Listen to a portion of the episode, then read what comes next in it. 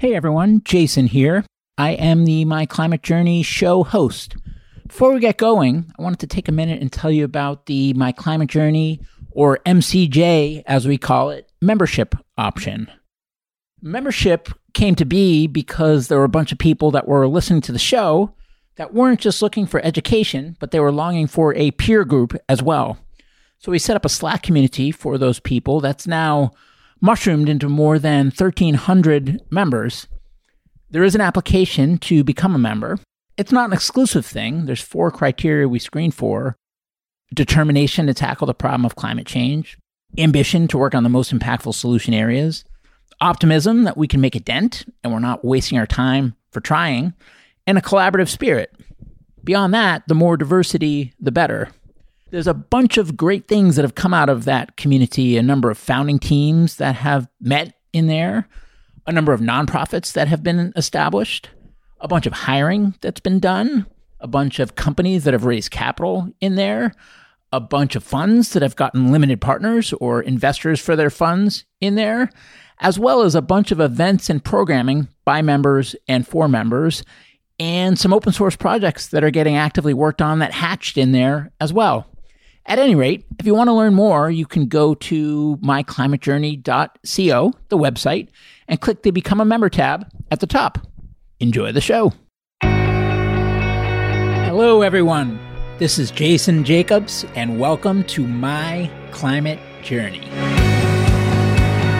This show follows my journey to interview a wide range of guests to better understand and make sense of the formidable problem of climate change and try to figure out how people like you and I can help. Today's guest is Colin McClelland, co founder at Digital Wildcatters. Colin is known as Frackslap on Twitter. I don't remember how I came across him, but I started following him a while back, and he's an interesting character. He was a roughneck when he started his career in West Texas. He spent over 10 years in the oil industry, he worked offshore and on land operations across the Western Hemisphere. And Digital Wildcatters sounds a lot from a distance like what my climate journey is, except instead of exploring climate change and the best ways to help, it explores oil and gas and the future of that industry. Now, you might think, what is a climate change podcast host doing bringing on someone who's covering the future of the oil and gas industry? Well, it just so happens that whether we like it or not, fossil fuels play a huge role in powering our society, and they certainly have historically. And those companies, whether we like it or not, have an important role in our future. So I wanted to understand what's going on on that side of the world, wanted to know how Colin, who grew up in oil and gas, is thinking about the problem of climate change since he's been covering it more on his show, and also just learn from each other and see if we could have a meeting of the minds. Now, we do not always agree in this discussion, but I have a lot of respect for Colin for coming on the show. I learned a lot from him. I hope he learned something from me, and I hope you all learn from this great discussion. Colin, welcome to the show.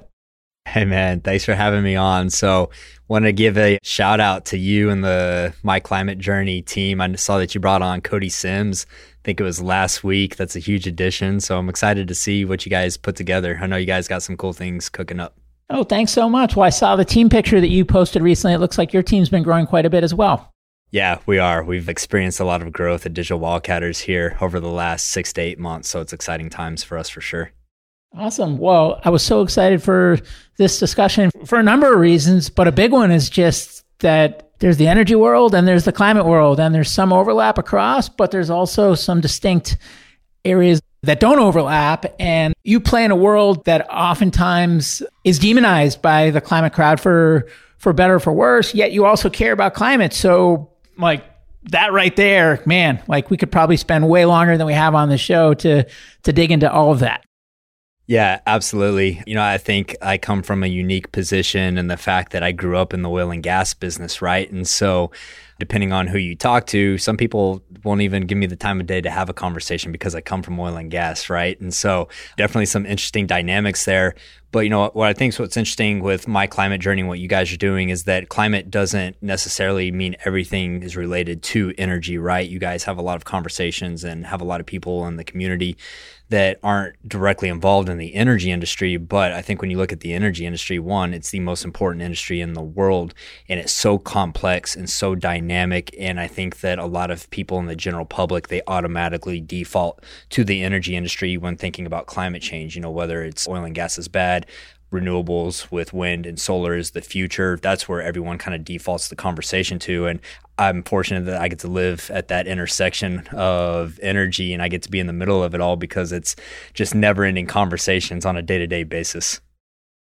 Well, I did not grow up in oil and gas, so we we have quite different backgrounds, and I didn't grow up in the climate world either. I mean, you know, since we've talked before, that I grew up as a technology entrepreneur and completely unrelated stuff, doing digital fitness and, and stuff like that. And the last few years, been learning about climate, but I think kind of coming in without all the preconceived notions and like, you know, venom that have, you know, that's been conditioned for people to feel and, and stuff like that. It, you know, sometimes can lead you know, to a different set of conclusions. But at any rate, before we get too far down the path, what is digital wildcatters? Let's just take it from the top. Yeah, so Digital Wildcatters is actually a lot like my climate journey. You know, we're a media company that started off in oil and gas and now in the broader energy industry. And so we have a very engaged community of energy professionals that are very forward thinking and want to disrupt the status quo. And so got our foothold in oil and gas. That's where we got started. And that's where the primarily most of our content is made around oil and gas. And that's where most of our community comes from. But as we expand into other energy verticals, you know, we see the same challenges, you know, whether it's in geothermal or electric vehicles or distributed energy systems. There's just a lot of opportunity to create content and cultivate communities around those places. So I tell people that aren't familiar with the energy industry or media, I tell them that we're the barstool sports of oil and gas. It's kind of a good analogy for us. We have a podcast network, we do live events, we have a popular newsletter, and we do videos and things of that nature. And when you started the company, what was the mission around it? I mean, clearly you said it was oil and gas focused, but within that, what were you trying to achieve? Yeah, I guess, you know, let me give you a little bit of a backstory on me because Digital Wildcatters came about very organically. And so I grew up in West Texas in the middle of the Permian Basin, which is the largest oil and gas field in the United States, at least in the lower 48. And so I graduated high school in 2008 and it was in the middle of the Great Recession and was in the middle of an oil and gas downturn. And I've always been an entrepreneur, so I didn't want to go to university. School just wasn't my calling. And, anyways, around 2009, 2010, the oil industry started to pick back up. And I ran into a friend at the gym and he told me, Hey, yeah, I'm roughnecking on drilling rigs and I'm making $4,000 every two weeks. And, you know, I'm this 19, 20 year old kid. And I was like, Man, you're making 4000 What's roughnecking for anyone that isn't familiar with the term? Yeah, so roughnecking is those are the guys that are out drilling the wells. It's a bottom of the barrel job, very blue collar, very dangerous and very manual labor. So, you know, if you ever kind of see the cliche oil field worker, they're usually portraying a roughneck. And so I started doing that work when I was 19 years old and started learning how to drill oil wells. And really kind of fell in love with the oil and gas business. You know, I'd always been surrounded by these big oil men. And so I had this vision of, you know, I want to become the biggest oil and gas guy out of Texas. And so I just started learning the industry from the ground up. And so I started drilling wells for a couple of years. And then once I learned how to drill a well, I wanted to learn how to complete a well. And so I went and started working on frac jobs and running wireline on those frac jobs. And I won't get, you know, too much into the technicalities of that. But you know, this is really at the beginning of the shale revolution in the United States. You know, you're talking 2011, 2012 timeframe, so things were really picking up, and so I learned a, a, lot of just really great information and picked up a lot of knowledge in drilling and completing wells. And in 2014, I took a job as a project manager in Houston for a company that was a subsidiary under Shell. And so 2014, my wife and kids, we moved to Houston. And this is where things kind of started getting interesting and really where the genesis of Digital Wildcatters came to be because in 2014, I started seeing the rise of social media. And so I started building Instagram accounts that were focused around like business motivation and started putting out content on those and monetizing them through ads. And I started looking at the oil and gas industry and noticed that there was no one putting out content in the industry, one of the biggest industries in the world, and there was no one that was kind of seen as a content producer or creator.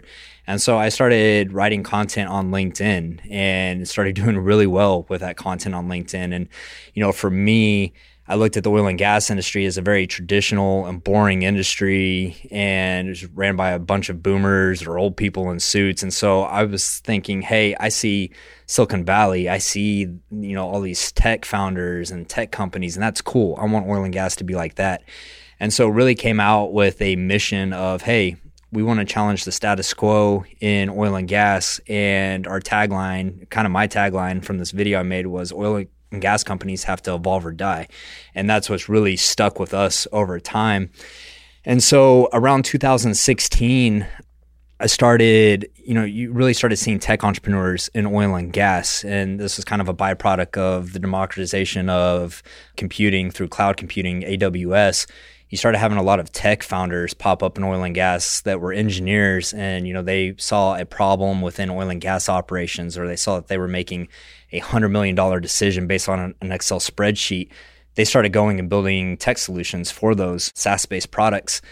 And I thought this was super interesting, but the main problem that you had back in that time frame was that there was a lack of capital for early stage energy tech companies, or specifically oil and gas tech companies.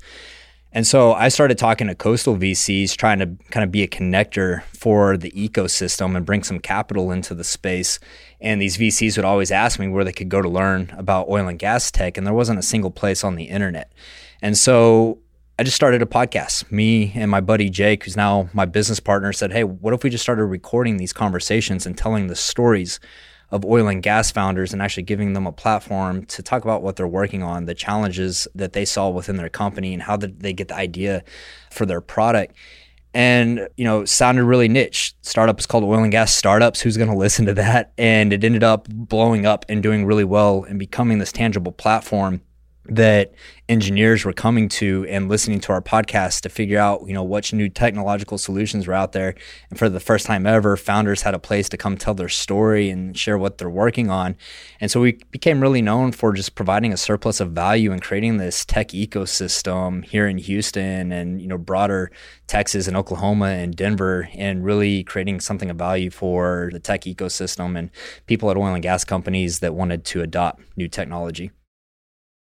Uh-huh. And so it sounds like when you started, it was really kind of shining a light on what was happening in oil and gas using some of these new tools. When you say evolve or die, what made you think it's evolve or die? How did that perspective come about and why did that perspective come about? Back then, I thought that there was going to be a liquidity crunch in oil and gas, and you've seen that play out today. I thought that the private equity model was broken in oil and gas. And if you just looked at oil and gas companies, I mean, they just had a huge amount of data and they were always, you know, 10, 15 years behind Silicon Valley in deploying technology, digital technology. When you talk about like physical downhole technology of drilling a well, what we did over the last 10 to 15 years was unbelievable. But digital technology, they were behind. And it's just not a way to run a company, especially when you have such a complex business model that is just filled with so many variables. So when I first came up with that evolve or die tagline, that's what it was really based on was, hey, you're going to have to focus on adopting new digital technology and software that allows you to be more efficient and scale operations. And so that's like back then, that's what it really meant. And then I think if you fast forward to today, where we're at in a 2021 timeframe, you look at, you know, the pressure from ESG as the world looks to find new energy solutions.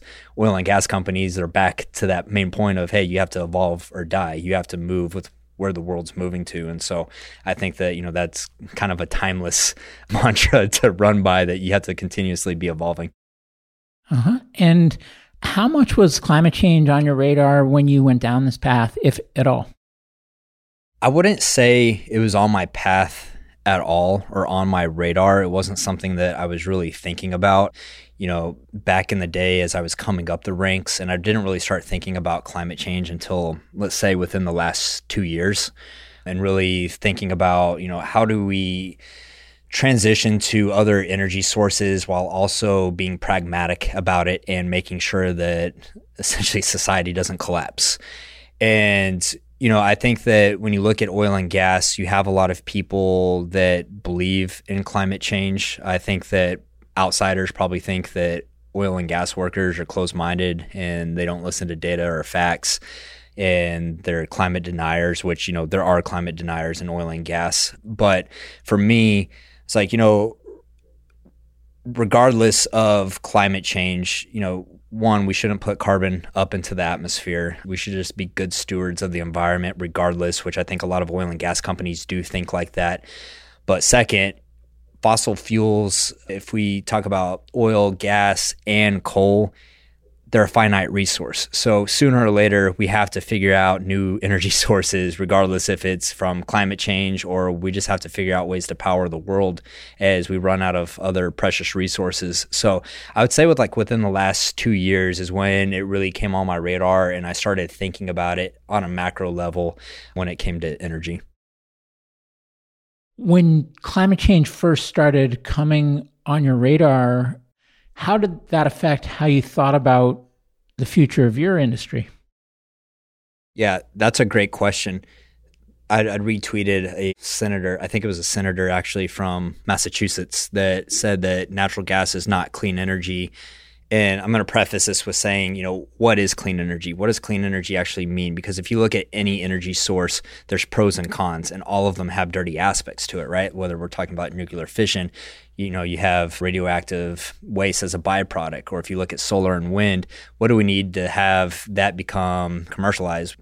We need to ramp up battery technology and production. And to do that, we have to strip mine the earth for metals. And so, you know, really looking at what is the definition of clean energy, it's actually hard to define. But when I look at the oil and gas industry, I really focus in on natural gas. I believe natural gas is quote unquote the transition fuel of the future. Natural gas is the one thing that can displace dirtier coal. And, you know, we look at, we talk about the energy transition, but one thing that I really like to talk about, Jason, is that we're not really in an energy transition right now. We're in an energy addition. Energy demand keeps scaling up, and wind and solar are getting added to the power mix, but they haven't displaced anything. We actually haven't even displaced coal. You know, if you've seen the energy crunch here over the last few weeks to a month, everyone's kicking on coal fired plants to meet energy demand. And so when I look at the role that oil and gas plays in the energy transition, I really look towards natural gas being the transition fuel that's cleaner than coal, can displace coal. We have an abundance of natural gas in the world, so it's cheap and it's economic, it's reliable, and it's a great when you add it to solar wind and nuclear it's a great power mix. So i think that all change happens in steps. I don't think that you're going to have a change overnight when it comes to energy because it's just impossible. So you have to do it in step changes and i believe that natural gas is the bridge to that change. Well i'm not a climate scientist and you're not a climate scientist but i have to ask just given that it seems like you try to stay on top of these things and take learning seriously. What's your assessment of how big a pickle that we're in as it relates to the carbon that's already up in the atmosphere and the changes that are locked in no matter what we do? How big a hole are we in? Yeah, you know, I'm not educated enough on the topic to like really go in depth and talk about it. I can tell you that, you know, I know a lot of people you can go back to the 80s. Actually, I just saw a post from 1989 yesterday that talked about, you know, how the world was going to be doomed from climate change by the year 2000. And so I try not to get caught up in macro level events that I can't control personally. And I know that there are people out there, you know, that have climate anxiety that, you know, think about the world ending in the next few years due to climate change and you know, we can't personally change that and so it's not worth being stressed and having anxiety about it but we got to work towards solutions to make the world a better place moving forward in the future and so, you know, if you run off this assumption, okay, you know, we have X amount, you know, parts per million of carbon in the atmosphere, it's locked in, we can never change that you know, I that exactly what it is, right? We can't change it, but we can work towards a better future. And so that's how I think about it. And I also think about energy transition in, you know, like I said, a pragmatic manner of how do we do it? You know, th- there's risk, right? So either, hey, if climate change is as bad as some models predict that it is, and we needed to remove all dependency of society on hydrocarbons today, what are the second order effects of that? Society collapses. And so we die regardless. A lot of people die. And people, especially in the United States, I think that we're very privileged to have access to cheap and reliable energy. And we always have. And we don't understand that there's billions of people around the world that live in energy poverty and they die as, as a result of that. And so we have to balance hey, how do we make the world a better and cleaner place without also collapsing society in a irresponsible manner? So, when you hear about things like rise in extreme events in frequency and in magnitude, when you hear about droughts and famine and places in the world that become unlivable or, or more places than are already that way today, when you hear about an increase in pandemics and, and things like that, I mean, is that do you view that as fear mongering? Are those concerns overblown? Or, or do you think that the challenge of climate is as existential as the most vocal scientists and others who are concerned make it out to be? Yeah, I mean, personally, one thing that I get annoyed about is conflating weather with climate. And so you can't just have, you know, a hurricane or a flood or a fire anymore without it being pointed towards climate change. So I think it's important that we do need to look at data that actually matters. So, for example, it's like, hey, hurricanes. Okay, we've had hurricanes all throughout mankind, right? So it's not just a direct correlation with climate change, but let's look at frequency. Let's look at strength of those hurricanes. And you can start to use that data to point to, okay, you know, there are some actual underlying changes in the patterns of these storms. And so with that, you know, I think that there is a lot of data that can point towards that. Like, hey, hurricanes specifically, like I live here in Houston, you know, I've lived through Hurricane Harvey, lived through those events. And so it's easy to think like, yeah, you know, this could be a byproduct of climate change. But the answer, you know, what's the solution to that? And I think the problem that we have right now with energy production and energy consumption is that our energy consumption keeps scaling up. Like I said, the demand for energy keeps scaling up and it scales at a pace that renewables can't keep up with, right? And so we keep this reliance on hydrocarbons, whether it's oil and gas or coal. And so I think when we're talking about climate change, it's like we have to figure out new technologies both on the consumer side that allow us to consume less electricity and less energy. And then on the energy production side, hey, how do we figure out how to produce that electricity or produce energy in a cleaner and more efficient manner?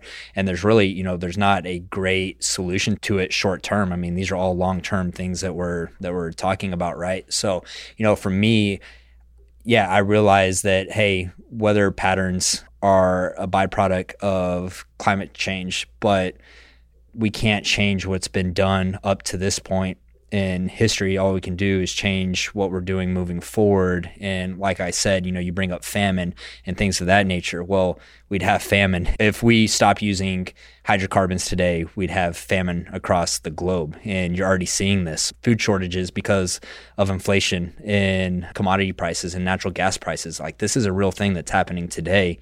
And so, you know, when you're talking about these topics, man, they're extremely complex and intricate. And, you know, there's no way that you or me or any scientist could possibly understand it all, you know, holistically. And so it takes a lot of just smart people from different angles to have conversations and talk about solutions and the second order effects that come from different actions. Well, and clearly a lot of good has come from fossil fuels. I mean, gosh, they essentially powered the whole industrial revolution and the you know the lifestyles that you and I and and others that have been in a privileged position to do so have been taking advantage of.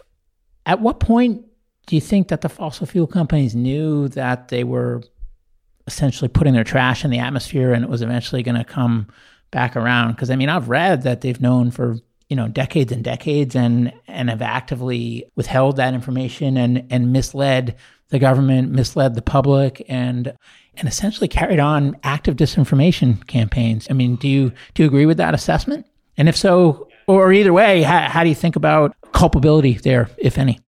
Yeah. So you know, when you talk about they, it's like who's they? And in this case, you know, you, it could be Exxon, right? And referencing Exxon and Exxon having internal information that hey, you know, climate change is real and we're contributing to that. I think, you know, one thing that's important to me and important for digital wildcatters that I've seen as an obligation is that oil and gas is so much bigger of an industry than Exxon. If you look at the United States, there are thousands of oil and gas companies and they look nothing like Exxon. They look nothing like Chevron. They look nothing like Shell. And so when the general public thinks of oil and gas, who do they think of? They think of Exxon. They think of Exxon hiding information about climate change. They think of BP spilling hundreds of thousands of barrels of oil into the ocean. And that's what the public image is for oil and gas. And so when I look at like Exxon, it's like I don't know what Exxon was thinking internally 20 or 30 years ago, and the thousands of other oil and gas companies didn't either. You know, Exxon isn't a reflection of the oil and gas industry as a whole. And so, whatever information they might have had, it wasn't even available to anyone else, or, you know, there was nothing around it. And so, when I look at things like that, like, I don't think it does any good to bash Exxon today because most the people that are at Exxon today had nothing to do with that, right? And I think if you look at like some of the work that the major oil companies do today, it's very progressive and they really support renewables. And so I don't think that it's very constructive to go back and bash major oil companies for that type of stuff. And, you know, I, I, think when you talk about the modern day oil and gas industry, it's like no one really touched that. No one even knew about that stuff. We found out about that stuff when, when the general public found out about it. You know, I have, like, I don't identify with that. I can't relate to it at all. That wasn't me that did it. And that's, you know, millions of people would feel that same way. So I think that, you know, people have a right to be mad about that and have anger towards Exxon, but is that productive? I don't necessarily think it's productive. And is it a representation of the entire oil and gas industry? Absolutely not. Well, when I think about the transition, I mean, you said evolve or die. I mean, it seems clear to me that one way or another, things will transition over time. And I understand that everything has trade offs, but we'll move towards a world where the externalities are factored in mostly because we'll have to, I believe, if we want to keep the planet habitable by humans and other life forms that rely on it. So, I guess one question I have for you is do you believe that those are the stakes? Or do you think that that narrative is overblown? I don't think the narrative is overblown, and I think that is the stakes. But when we look at energy transition, one, the general public hates energy infrastructure. It's not just oil and gas, it's not just nuclear. You're already starting to see this with NIMBYs, uh, you know, whether it's a wind turbine farm that wants to be built and needs a transmission line ran through a neighborhood and neighborhood shutting it down. And so you're going to have problems scaling out energy infrastructure regardless of the form of energy.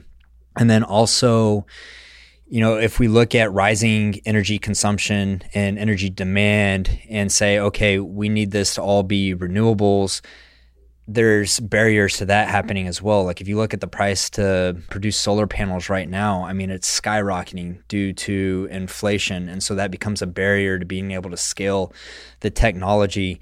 And then you look at nuclear, like nuclear everyone that I know in oil and gas is so supportive of nuclear, but nuclear is much like oil and gas, where it has a terrible public image. And to me, nuclear is the answer. Like it's the future. And I don't know if it'll ever be adopted just because of the the public image that it has. And so I think that the problem is is that one, you have a lot of policymakers that aren't educated when it comes to energy and the physics and economics that are associated with that. All they know is, hey, we want wind turbines and we want solar farms, and they don't understand how our actual energy infrastructure is built and how it works and how it has to continue to work. And like I said, like I think it's great. You add solar and wind to the energy mix. Like I am super bullish on distributed energy, solar panels plus battery, single family homes and, you know, small commercial buildings across the US. Like I do think that's the future. I do think electric vehicles are the future. And with EVs, it has nothing to do with saving the world or improving the climate. It's just that electric vehicles are a better product than internal combustion engines. And so you look at that and it's like, okay, well, EVs are a better product and they'll get adoption for that. Well, now electricity demand starts going up. And the problem is, is that a lot of people think that electricity comes out of the wall, that electricity actually has to be generated. And how are we going to generate that? The answer to me is natural gas and solar and wind and nuclear. But, you know, if you look at the transition timeline of oil and gas, like when does that when does that actually happen? Like when does the world stop using oil and gas completely? And it won't be in my lifetime. I believe that 100%. And it may not even be in my kids' lifetime. I think that we're going to be that reliant, at least on natural gas. I think if electric vehicle adoption happens, that demand for oil will go down significantly. But I think that demand for natural gas will increase. Uh-huh. And I, I heard you say that you don't think that the narrative or the risk of keeping the planet habitable for humans, that that's a valid concern. And when I hear you talking about the energy transition, I hear you talking about energy poverty, which is certainly valid. I mean, gosh, if there's people, you know, a billion plus people don't have access to even basic electricity, then who are we to judge to say that they can't have a thing that we've had for for so long. And and I hear you talk about how energy demand is continuing to increase and how we're adding renewables, but we're not taking away because the demand keeps growing. But how do you weigh those trade-offs when the risk is keeping the planet habitable for humans and other life forms? If you were only looking at it through the vector of habitable for humans and other life forms, would you want to get off fossil fuels as quickly as possible? Yeah, I mean, if you buy into the thesis that hey, you know, we have limited time here on Earth for the planet to be habitable, then you would look at oil and gas. Do, do you buy into that thesis, Colin? You know, like I said, I don't think it's as urgent as some people think. I think that I think that CO2 and methane do have an impact on the climate, but I think that different models can point to different things, and I'm not qualified to. I mean, I'm not a climate scientist, but I mean, from what I can gather, there's overwhelming consensus around climate scientists that it is as urgent as that. So, so what gives you the confidence not to believe them? Because I, I don't want to believe them, but I believe them because it's their craft, it's what they do for a living, and it's not what I do for a living.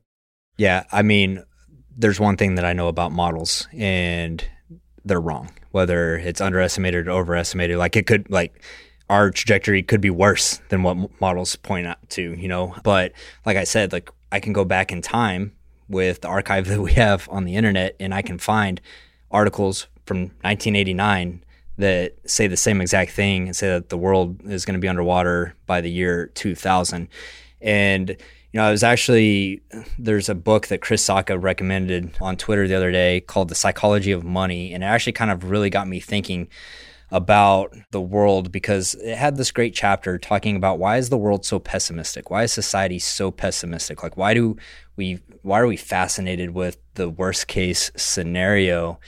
And I really started thinking about that a lot. And you know, it had this great it had this great example of in the Great Recession a article ran on the front page of the Wall Street Journal was quoting a professor. I can't remember which university he was at, but he was talking about how Russia, the United States was going to break into pieces and Russia was going to own, you know, the west half of the United States and Mexico was going to own the south. And this was a front page article on the Wall Street Journal during the 2008 financial crisis and you look back at that in hindsight, it's like that was crazy that that was even ran something that that pessimistic when you know in reality things weren't that bad. And so i think that you know when you look at the human element of it too people gravitate towards worst case scenario. And i'm a very optimistic person. And i believe that look humans have the ability to outwork any problem that we're faced with. I mean that's what has separated us from literally every other animal on on every other species on the planet And so I think that, you know, I know a lot of smart scientists too that don't agree with some models out there. And like I said, you know, I'm not a scientist. I'm not the one modeling. I can only go based off of the data and the information that I have.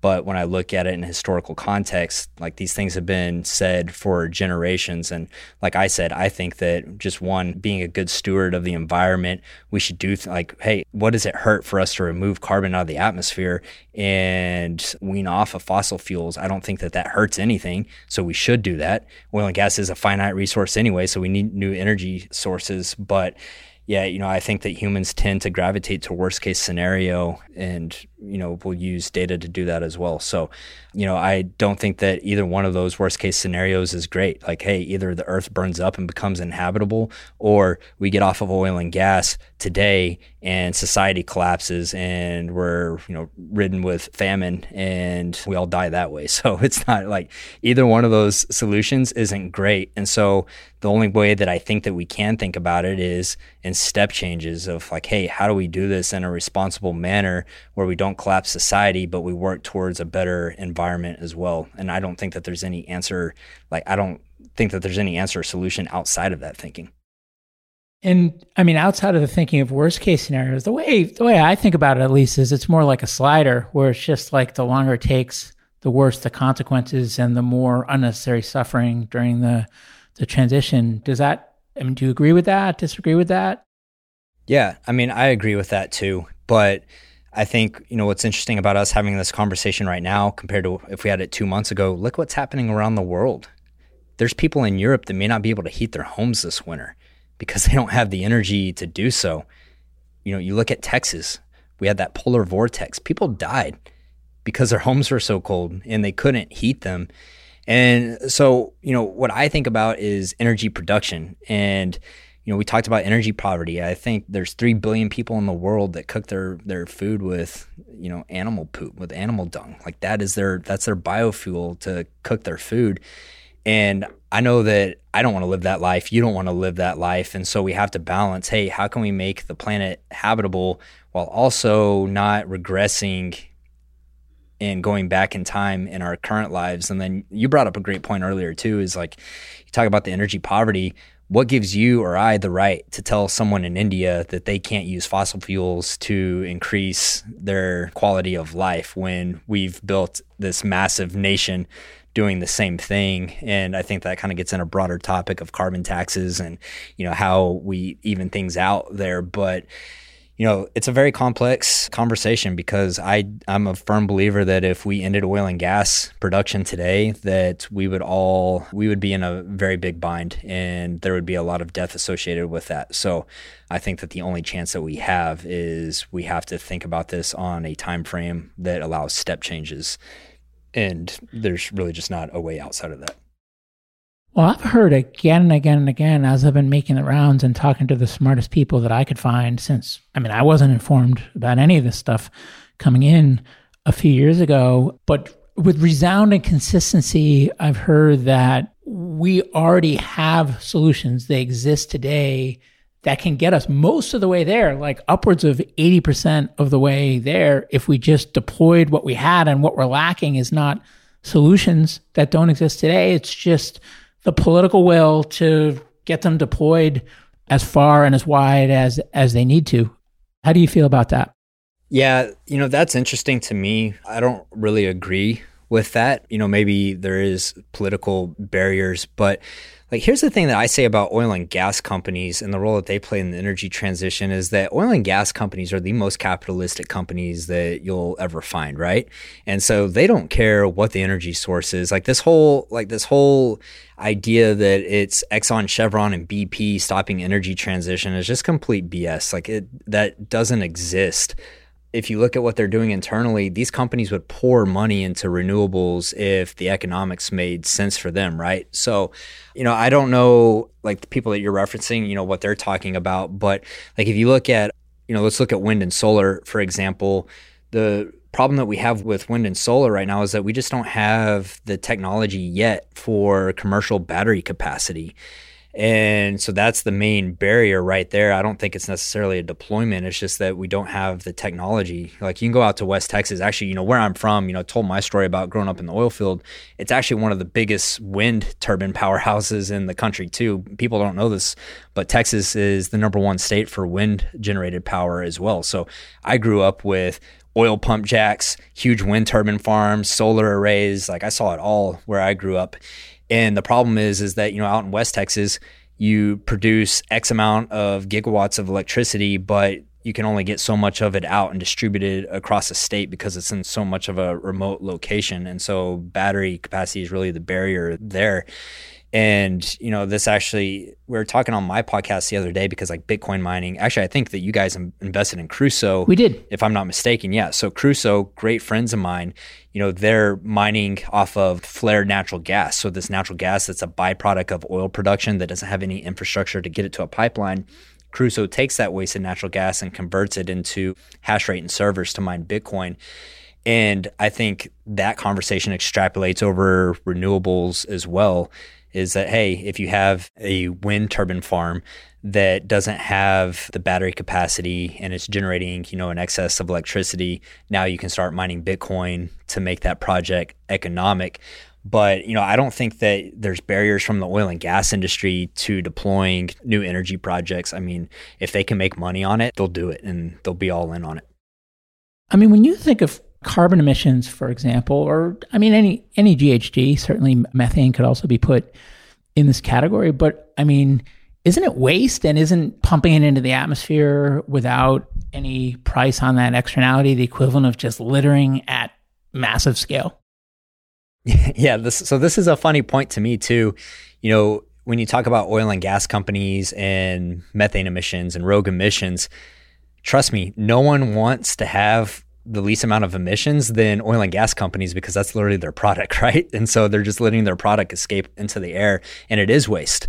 And it's both it's economic waste, and you know those are our nation's resources, and you know they just get burned into the air but it's also just it's waste and it's bad for the environment as well that we're just releasing hydrocarbons into the air essentially but you know, my favorite, and you know, you can appreciate this because you're a tech guy, and obviously Digital Wildcatters is based around energy tech. And my favorite area of energy tech right now is at the intersection of oil and gas and sustainability. And so you have a ton of startups. You know, we talk about the technology that's available today. We can produce natural gas with zero emissions and zero methane emissions. You have a ton of technology out there that is designed and deployed for methane detection and methane leaks and capture and things of that nature. And so that's actually where I get most excited is hey, if we're going to produce oil and gas, let's clean up that act and let's deploy new technology to make oil and gas production cleaner. And you know, you can look at the Environmental Defense Fund they stay on top of this, you know, monitoring all of this methane emissions at oil and gas companies. And even they said, hey, we've monitored thousands of oil and gas sites and have found no emissions at those sites. So it is possible to produce oil and gas with no emissions. And so that's actually where I get most excited at. You know, I hate the goals of, oh, you know, we're going to be net zero by 2050. I'm like, hey, what can we do in the next 18 months? Like, what can we do to make an impact today? And I think one of the biggest places that we can have an impact is deploying technology in the oil and gas industry that makes the oil and gas industry cleaner.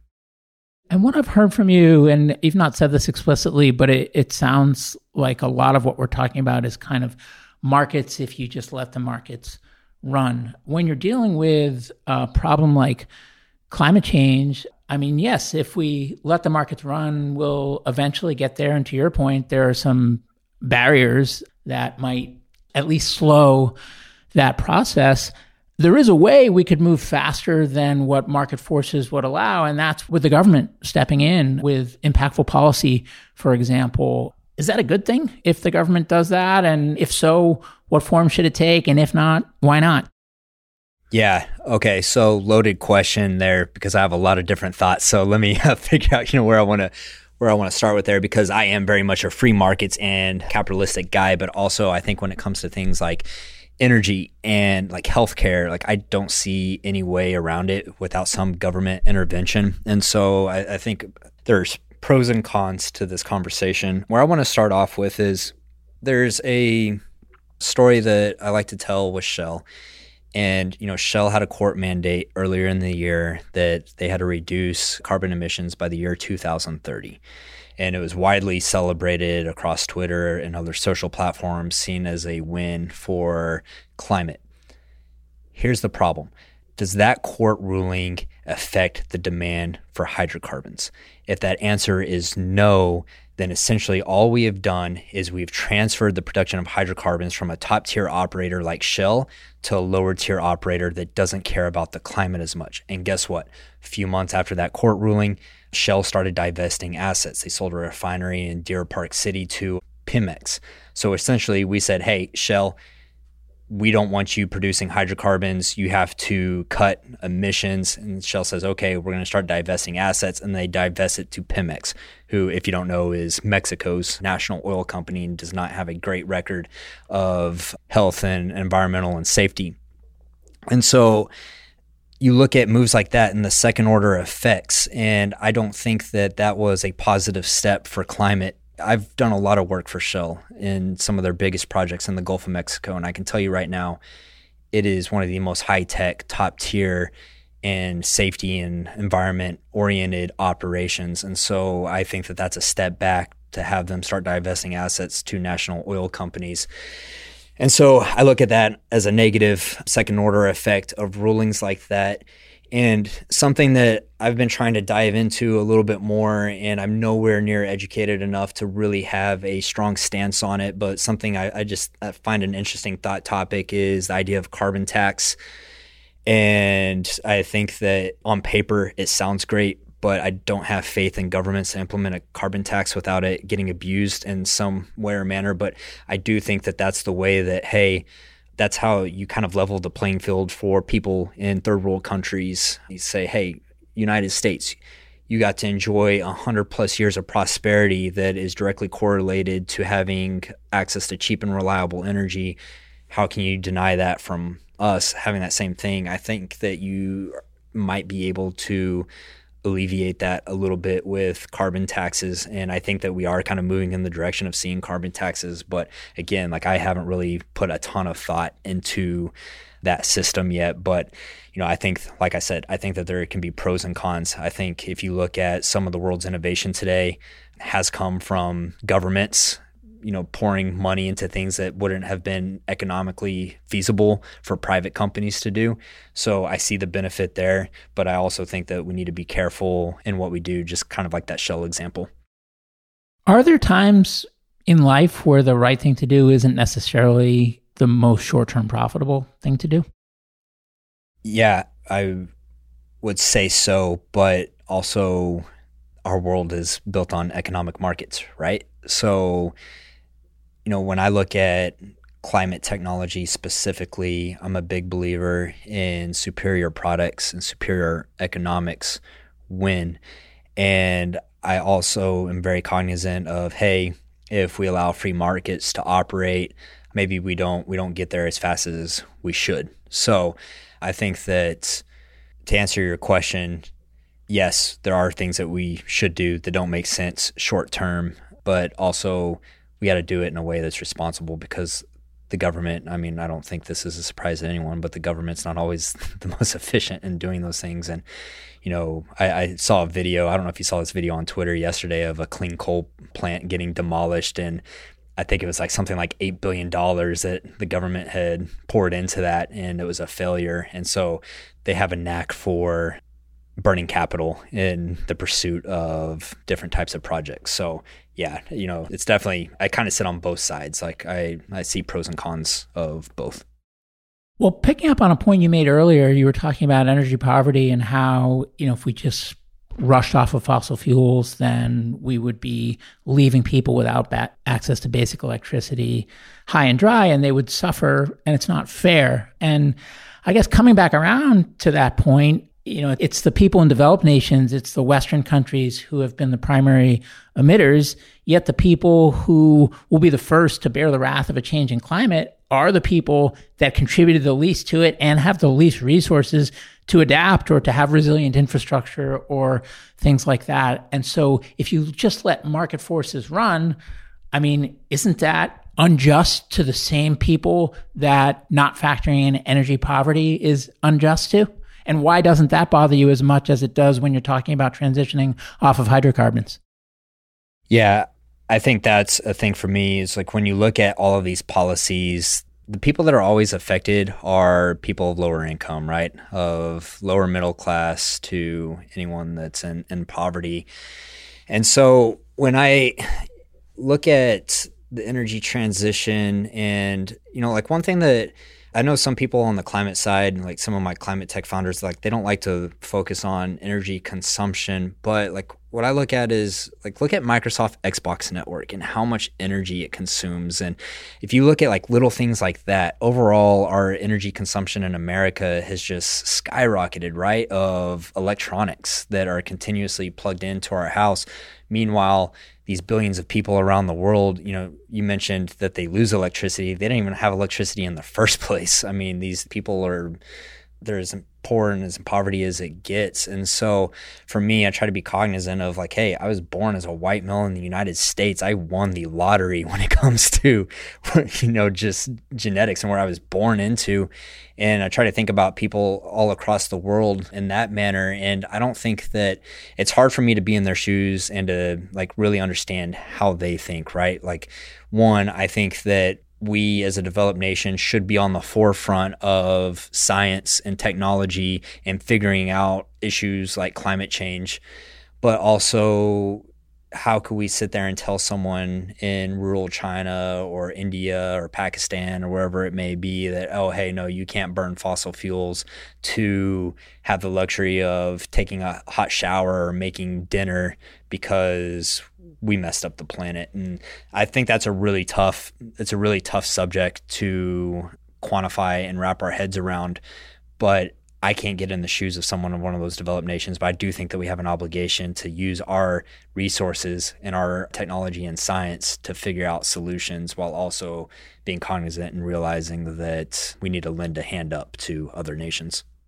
So rather than asking you, you know, if you could wave a magic wand and and have the transition play out in the ideal way, I'm going to attempt to just describe what I think your answer is based on what I've heard from you so far, and then you can just correct me where I where I get it wrong. But it sounds like look, climate change is a problem, but it's overblown and it's still a problem, but it's just not as dire or as urgent as a lot of these experts are saying that it is.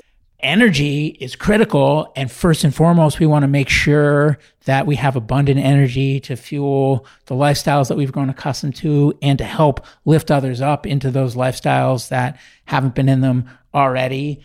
Government should stay out of the way largely and just let the market forces do its job. And then we'll transition when we transition. Yeah, I think on the government point, I don't have a strong position on that of whether government gets involved or not. I'll tell you like my ideal my ideal scenario for energy. I'd like to elaborate on that a little bit. So, I think, you know, my ideal energy power mix for the world moving forward in the future, let's call it next 20 to 50 years is we really spend a lot of time in distributed energy with solar panels and battery technology deployed across homes, apartments, small commercial buildings. I, I, can tell you right now, I'm looking at doing that at my house in Texas because I believe that Texas is going to continue to have grid problems over the next few years. So I want to be able to have access to sustainable energy. So look, I'm going to set up a solar and battery grid at my house. So I think that that's the future. I think that electric vehicles are the future in terms of being a better product. So, you know, we can essentially displace any emissions from internal combustion engines and gasoline there. In a perfect world, I think natural gas is the the transition fuel. If you look at like let's take Amazon for example. Amazon is working on electrifying their short route fleet, so all of their delivery vehicles are being electrified and their long haul vehicles are CNG, compressed natural gas because we're just so far away from electric vehicles on long haul trips. So they're using compressed natural gas because the emissions over diesel engines are significant. So, really utilizing natural gas in those ways.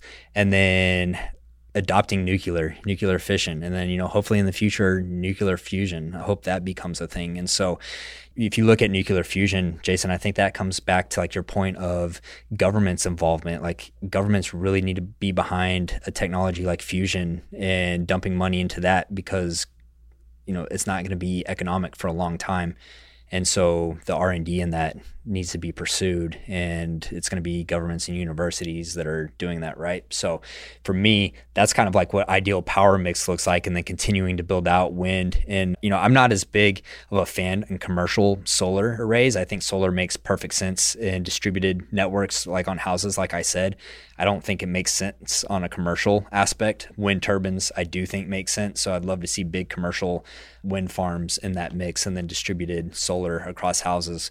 And then I think that you do that, and that leads to significant change in carbon emissions. And then you talk about what we're doing on the carbon sequestration side, you know, whether it's I think it may be a little overhyped right now, but I've got some like really smart friends that are working on that side. You know, one of my buddies, Moji, over at Cemvita, he's working on taking CO2 that we've captured from the atmosphere and turning it into ethylene, which is a feedstock.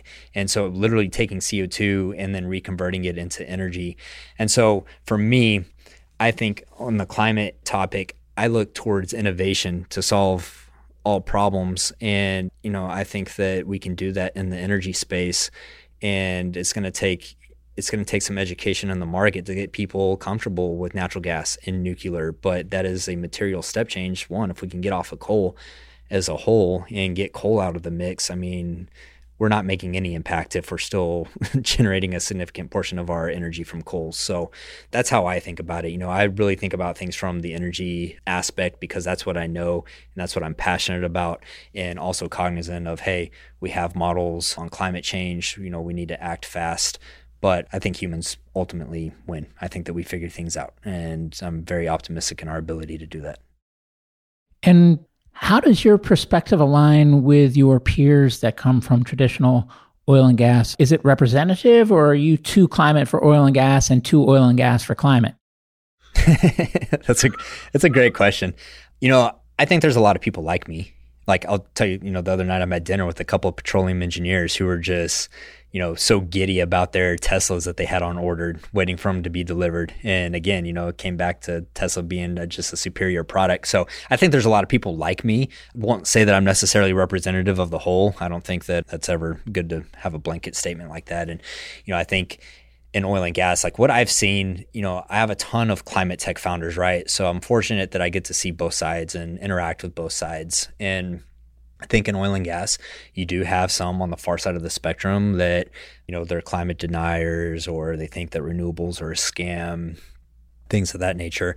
And then you go to the other side of the spectrum in climate, you have idealists that don't take into consideration the implications of the energy industry. You know, like I've discussed on this podcast, if we were to get rid of oil and gas today, what would happen?